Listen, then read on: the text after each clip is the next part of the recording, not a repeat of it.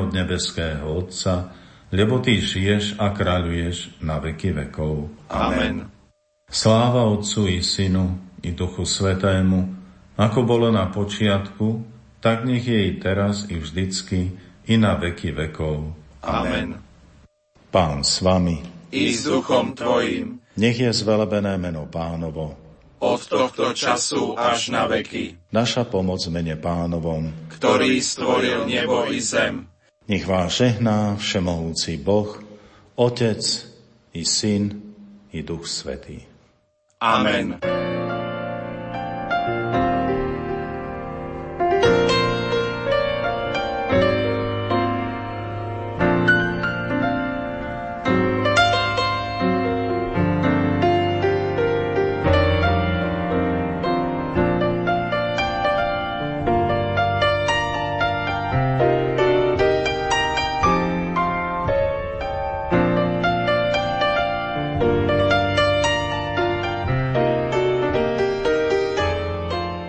Je zaujímavé, že medzi kňazmi, reholníkmi a reholníčkami nie je vôbec málo tých, ktorí majú technické vzdelanie. Na prvý pohľad by sa mohlo zdať, že nemá nič spoločné s duchovnou cestou, na ktorú neskôr nastúpili, ale opak je pravdou. Práve spôsob uvažovania vlastný technickému vzdelaniu môže byť pre život s Bohom veľmi obohacujúci a zároveň nesmierne efektívny pre tých, ktorým títo muži a ženy odovzdávajú poznatky z duchovnej oblasti, práve preto, že ich podávajú priamo, logicky a bez pátosu. To je aj prípad sestry Veroniky Katariny Barátovej z komunity Blahoslavenstiev, ktorá je autorkou niekoľkých publikácií. V jednej z nich, venovanej Božej vôli, budeme listovať v dnešnej literárnej kaviarni, ktorá sa práve začína. Táto relácia dúfam splní hneď dve úlohy. Prvou je predstaviť zaujímavú knihu a druhou ponúknuť vám prostredníctvom jej riadkov malú vzdelávaciu sondu do oblasti prežívania vzťahu s Bohom. Pohodu pri rádiách vám želajú hudobná redaktorka Diana Rauchová, technik Matúš Brila a redaktorka Danka Jacečková. Po krátkej hudobnej pauze sa začítame do riadkov knihy Božia vôľa, bludisko alebo cesta. Nech sa vám príjemne a inšpiratívne počúva. Božia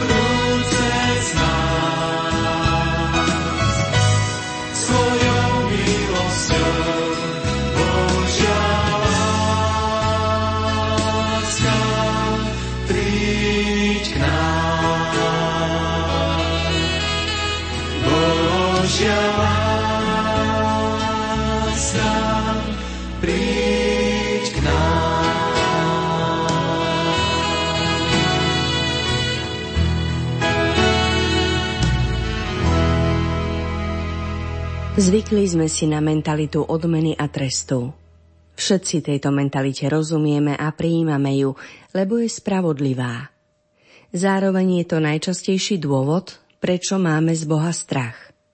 Za naše zlé konanie očakávame trest a domáhame sa ho i pre druhých, čo konajú zlo. Táto požiadavka spravodlivosti je logická a správna.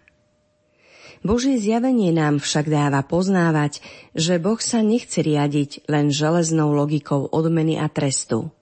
On chce našu spásu, záchranu a život. Každého človeka, nie len toho dobrého. Opakovane v dejinách spásy vidíme, ako sa skláňa k človeku, pozýva ho na správnu cestu, stavia pred neho voľbu života a nie smrti. Dáva mu zákon, aby vedel rozlíšiť dobro a zlo a nakoniec posiela svojho syna, aby v ňom uskutočnil plnú spásu človeka, oddeleného od Boha svojim hriechom. Človeka, hoci hriešného, trvalo obdaril rozumom, aby rozlišoval a slobodnou vôľou, aby sa slobodne rozhodoval pre dobro či zlo. A hoci sa rozhodujeme pre zlo, Boh nás ponecháva slobodnými. Nechce z nás mať slepo poslúchajúcich otrokov, ktorých donúti, aby konali dobro. Veď skutočná láska nemanipuluje, neznásilňuje a nezotročuje. Pri pohľade na morálne zlo, ktoré pácha človek a len človek, je nutné vidieť logiku pôsobenia zla. Zlé skutky človeka majú svoje dôsledky, ktoré sa nedajú odstrániť nejakým zbožným želaním, či dokonca snahou ich nevidieť alebo ospravedlniť. Keď vnímame situácie nevery a hriechu vyvoleného národa v starom zákone, je tam často reč o Božom treste. V skutočnosti však ide o dôsledky hriechu národa. Volil si zlo a prinieslo mu to zlo – že to vnímal ako Boží trest? Áno, ale Boh ho netrestal ako si prvoplánovo, pretože potreboval vyjadriť a utišiť svoj hnev. Rešpektoval jeho slobodnú vôľu a ponechal ho s bolesťou jeho zlým cestám i s ich dôsledkami. Tieto dôsledky sa tak stali trestom. Tiež je dôležité vidieť aj väzbu morálneho zla na prostredie, ktoré človek svojim životom ovplyvňuje. Už v prvých kapitolách Božieho zjavenia sa dozvedáme o dôsledku prvotného hriechu človeka na celé stvorenstvo. Pre teba pôda prekliata bude, z námahou sa z nej budeš živiť. Trnie a hložie bude ti rodiť. Hriech človeka teda poznamenáva i zem. Narušuje to, čo Boh stvoril ako dobré ekologické problémy nie sú bez súvislosti s hriešným konaním ľudí. Ak skrze starozákonných svetopiscov Boh vyjadroval svoj hnev, tak vyjadroval i bolesť, akú pozná rodič, keď si jeho dieťa ničí život, ako sme to videli u proroka Ezechiela. Boh však z lásky k svojmu národu ustavične posílal prorokov, teda tých, ktorí varovali, ukazovali správnu cestu volali po obrátení a návrate k Bohu. A toto sa deje i v našom živote. Lenže človek nebol a nie je schopný dostať výzvam Boha. Vykupiteľským dielom Ježiša Krista prichádza nová etapa dejín ľudstva, nová perspektíva a ponuka pre každého človeka. Kristov kríž je prevratnou skutočnosťou, kedy sám Boží syn dobrovoľne berie na seba trest, teda dôsledky hriechov celého ľudstva a tým i každého z nás. Týmto dôsledkom, trestom, je naše oddelenie od Boha, od života. Je ním smrť v jej väčšnej perspektíve. Na kríži sa odohráva nepochopiteľné totálne sklonenie sa Boha k hriešnemu človeku – aby človek bol zachránený z dôsledkov svojich hriechov. A nebol to Boh, Otec, kto chcel vidieť svojho syna na kríži. Boli sme to my, ľudia, a diabol za našim chrbtom. Kristovým prijatím ľudskej smrti, jeho zostúpením k zosnulým a jeho vzkriesením sa mení smutná perspektíva človeka prevratným spôsobom. Večná smrť sa Ježiša Krista, naplno človeka a naplno Božieho syna, nemohla dotknúť a tým zlomil jej moc nad človekom. Z biologickej smrti urobil bránu do života. Tu je revolučne nová ponuka Boha pre človeka. Spojiť svoj život so životom Ježiša Krista. V ňom sa učiť žiť – vstúpiť do svetla viery a tak zvíťaziť nad mocou hriechu a blúdnym kruhom jeho dôsledkov. Odpovedie na človeku. Prijímam túto ponuku. Prijímam pánovo odpúšťanie mojich hriechov. V Ježišovej moci odmietam akékoľvek ďalšie produkovanie zla, ktoré má pôvod v mojich hriechoch alebo hriechoch druhých. A takto lámem blúdny kruh zla. Alebo, naopak, neprijímam túto ponuku. Držím sa svojej spravodlivosti a svojej pravdy. A blúdny kruh zla proti Božej vôli sa točí ďalej. V tomto veľmi stručnom náčrte reality pôsobenia zla a ponuky Boha sme mohli jasnejšie vidieť, v čom je a v čom nie je Božia vôľa. Boh nikdy nestojí za hriechom človeka, ani za dôsledkami jeho hriechu. Keby dôsledky hriechu padali na hlavy len tým, ktorí ich páchajú, videli by sme v tom spravodlivosť, ale vidíme, že to tak nie je. Kvôli hriechu jedného človeka trpia mnohí okolo neho. A veľmi sa v nás búri krv, keď sme konfrontovaní so škandálom utrpenia nevinných, bezmocných kvôli hriechu druhých. Páchanie tohto zla je do neba volajúci hriech a v žiadnej podobe nie je zlučiteľný s Božou vôľou. Nie je Božou vôľou, že trpia nevinní a nebolo by Božou vôľou, ani keby trpeli vinní. Okamžite máme na perách námietku. Vedie Boh, ak to nechcel, ak nechcel trestať ani tých vinných, prečo tomu nezabránil? Prečo to dopustil? Neviem. Tu stojí človek so sklonenou hlavou pred tajomstvom Boha a tajomstvom neprávosti. A človek si celé dejiny kladie túto otázku. Jedno je isté. Boh nie je prameňom zla. On je svetlo a nie je v ňom žiadna tma. Preto sa bránim lacným, urýchleným a zjednodušujúcim odpovediam, ktoré tak či onak vedú k odsúdeniu Boha. Napríklad, že všetko zlo sa obráti na dobro. Vždy? Lepšie je mlčať a nemať odpoveď. Tiež niekedy počujeme, že pán nás tak vychováva. Možno niekoho, ale ako masakrom nevinných obetí Boh vychováva tých, čo prežijú. A ako sa tá výchova týka obetí masakru, i keby prežili. Nie každý uprostred takejto hrôzy dostane milosť vrhnúť sa Bohu do náručia, ani keby bol kresťanom. Toto väčšinou nedokážeme ani pri menších neprávostiach. Tiež sa stáva, že hovoríme o niekom, kto bol brutálne zavraždený, že si ho Boh povolal, ako by to bola jeho vôľa. Áno, v momente smrti si každého pán povoláva, ale nemožno tvrdiť, že násilný alebo náhly spôsob smrti je Božou vôľou či v niektorých situáciách dokonca Božím trestom. Vráťme sa k problému morálneho zla a Božej vôle. Z Božieho väčšného pohľadu je isté, že páchateľov neprávostí zastihujú dôsledky ich konania. Zároveň milujúci Boh chce každému dať šancu – Zápasí o jeho spásu do jeho posledného výdychu, aby sa dal na cestu nápravy a pokánia. To však nie je také jednoduché a ľahké.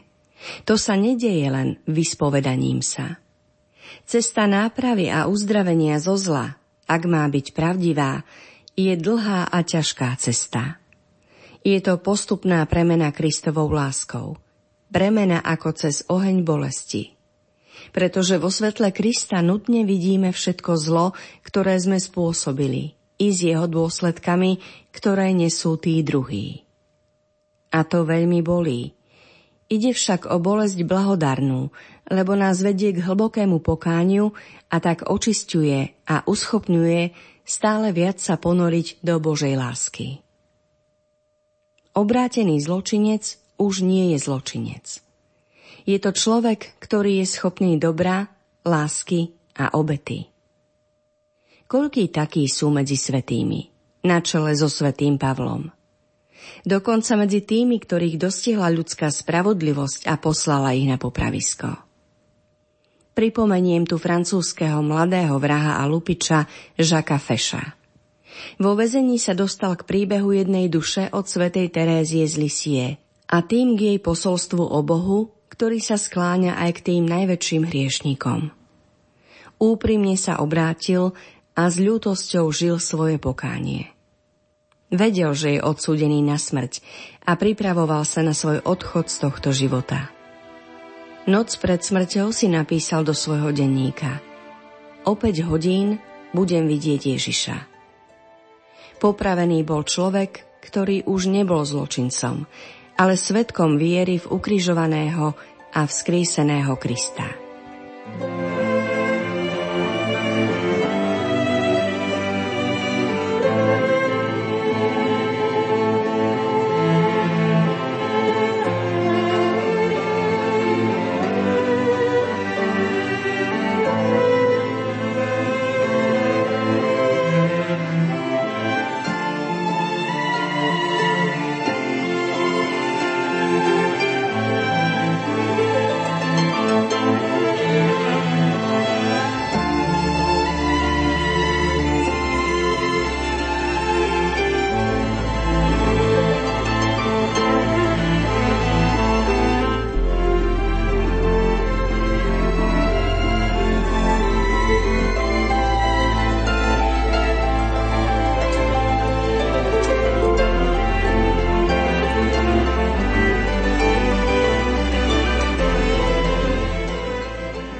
určitých kresťanských kruhoch sa dosť praktizuje tzv. otváranie písma za účelom získania konkrétnej odpovede od Boha na nejaký konkrétny problém či poznanie Božej vôle.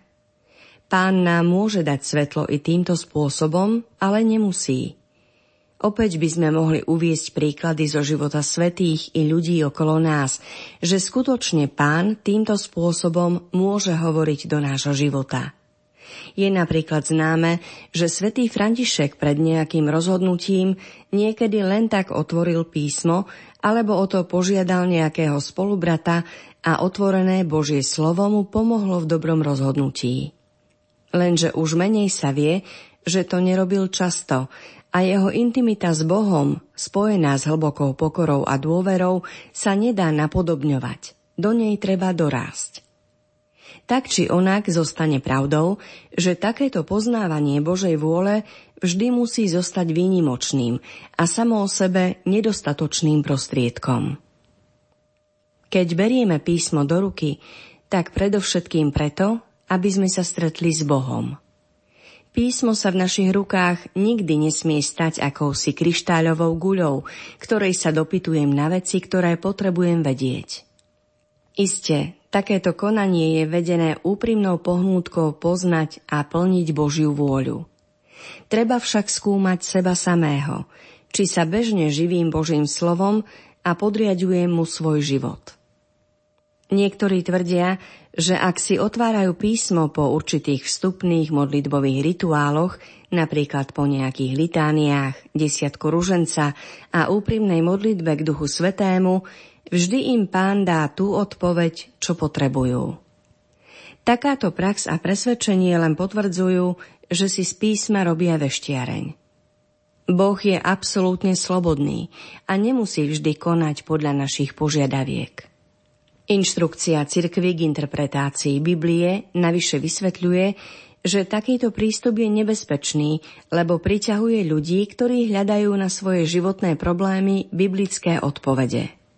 Môže ich pomýliť tým, že im ponúkne síce zbožné, ale iluzórne výklady namiesto toho, aby im bolo povedané, že Biblia neobsahuje bezpodmienečne okamžité a priame odpovede na každý problém. Tento dokument ďalej upozorňuje na to, že takýmto spôsobom sa de facto zbavujeme zodpovednosti za svoje rozlišovanie, veď Boh mi to povedal. Ak sa nám potom v živote stane, že sa dostaneme do slepých uličiek, kto bude na vine? Boh, ktorý nás oklamal? Pokojne si však len tak otvárajme písmo. Môžeme si len tak otvárať písmo s túžbou, nech mi pán niečo povie na začiatku tohto dňa a podobne, a vnímať v duchu svetom, čo mi daný text hovorí. Často tak dostanem svetlo do mojich vzťahov, do mojich prežívaní, lebo celé písmo je Bohom vnúknuté a užitočné na učenie, karhanie, nápravu a výchovu v spravodlivosti, aby Boží človek bol dokonalý a pripravený na každé Božie dielo. Rozlišovanie a hľadanie Božej vôle v časných veciach života skrze rozum a svetlo viery, modlitbu, vnúknutia či znamenia nás má viesť k zrelému postoju, ktorý je vždy spojený so zodpovednosťou za naše rozhodnutia. Vždy je to človek sám, kto je zodpovedný za svoje rozhodnutia. Nie Boh alebo iní ľudia, hoci sú našimi duchovnými sprievodcami či dokonca vodcami. Naopak, nezrelý človek má tendenciu presúvať zodpovednosť za svoje konanie na niekoho druhého. Človeka alebo Boha. Ak navyše ten druhý je pre neho autoritou, z ktorej má strach, chce až úzkostne plniť jeho vôľu. Robí tak práve zo strachu, často nepriznaného, že ak ju nesplní, bude sa mu vodiť zle, alebo ho Boh potrestá. Vo svojom správaní teda nie je slobodný a preto sa vyhýba zodpovednosti, ktorú prenáša na tých, ktorí rozhodujú. Boh vie, že sa môžeme míliť, preto je ilúziou čakať, že naše rozhodnutia budú vždy neomilné, respektíve, že rozhodnutie môžeme urobiť, až keď budeme mať 100% istotu. Správne rozhodnutie sa overuje jeho žitím. Poznávame to teda až spätne. Boh od nás očakáva, že sa budeme rozhodovať a budeme zodpovední za svoje rozhodnutia, i keď nedostávame svetlo, ako by sme to chceli. Očakáva od nás správanie dospelých synov a dcér, ktorí sa pred ním netrasú, ale spolu s jeho milosťou sa stávajú spolutvorcami svojho života.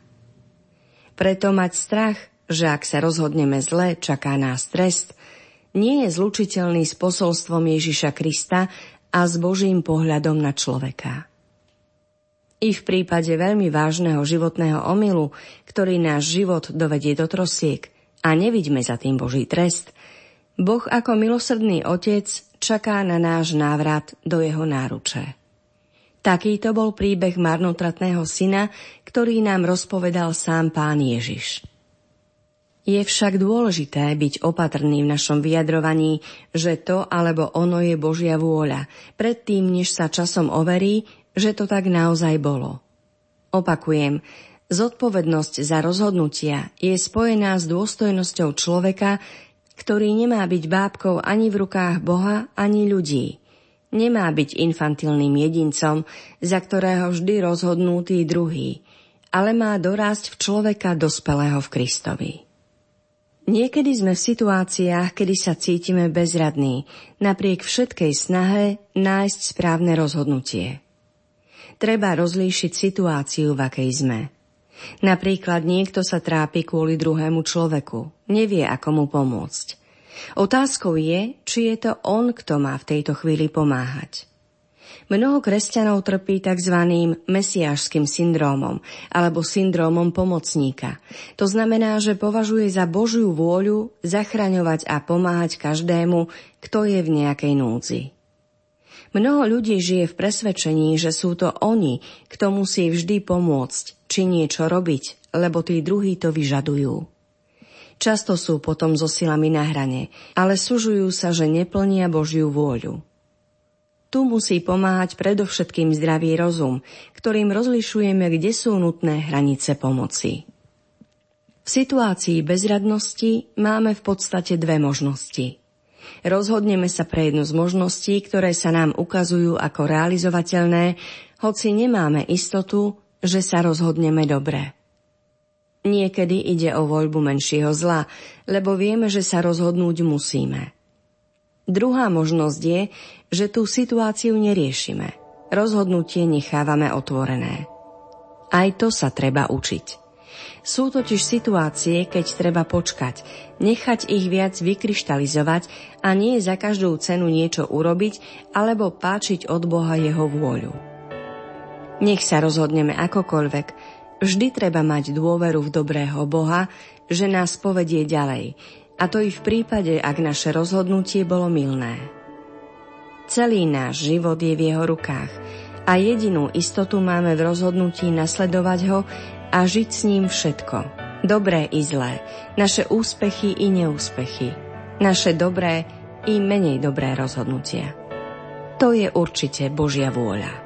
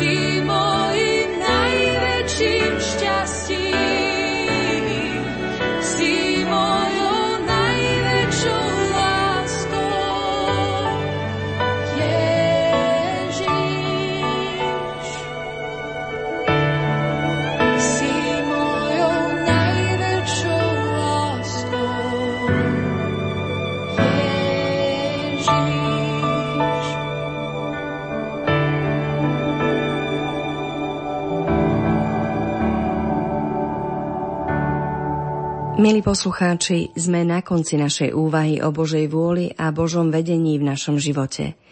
Treba dodať, že žiadne pojednanie na túto tému nemôže zachytiť všetky nuancy prejavov Božej vôle alebo Božieho vedenia.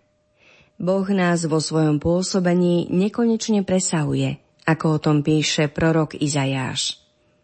Veď moje myšlienky nie sú vaše myšlienky a vaše cesty nie sú moje cesty znie výrok hospodina. Lebo ako nebesá prevyšujú zem, tak prevyšujú moje cesty vaše cesty a moje myšlienky vaše myšlienky. Božie vedenie zostane pre nás vždy do určitej miery tajomstvom. Preto až pri spätnom pohľade na to, čo sme žili, môžeme vidieť akúsi niť Božieho vedenia. Mnohé nám pán dá vidieť, až keď budeme s ním vo väčšnosti. Ale jedno je isté. Hoci cez všelijaké peripetie života Boh nás chce doviesť k cieľu života vo väčšnom spoločenstve s ním a s druhými spolupútnikmi na ceste životom. Toto je, milí poslucháči, posledná myšlienka dnešnej literárnej kaviarne, v ktorej sme si čítali z knihy Veroniky Kataríny Barátovej z komunity blahoslavenstiev s názvom Božia vôľa, bludisko alebo cesta. Túto utlú publikáciu si samozrejme môžete prečítať celú, aby ste mali ucelený a kompletný prehľad o problematike Božej vôle. Nájdete ju v každom dobrom knihkupectve. Za pozornosť vám ďakujú hudobná redaktorka Diana Rauchová, technik Matúš Brila a od mikrofónu vás pozdravuje Danka Jacečková.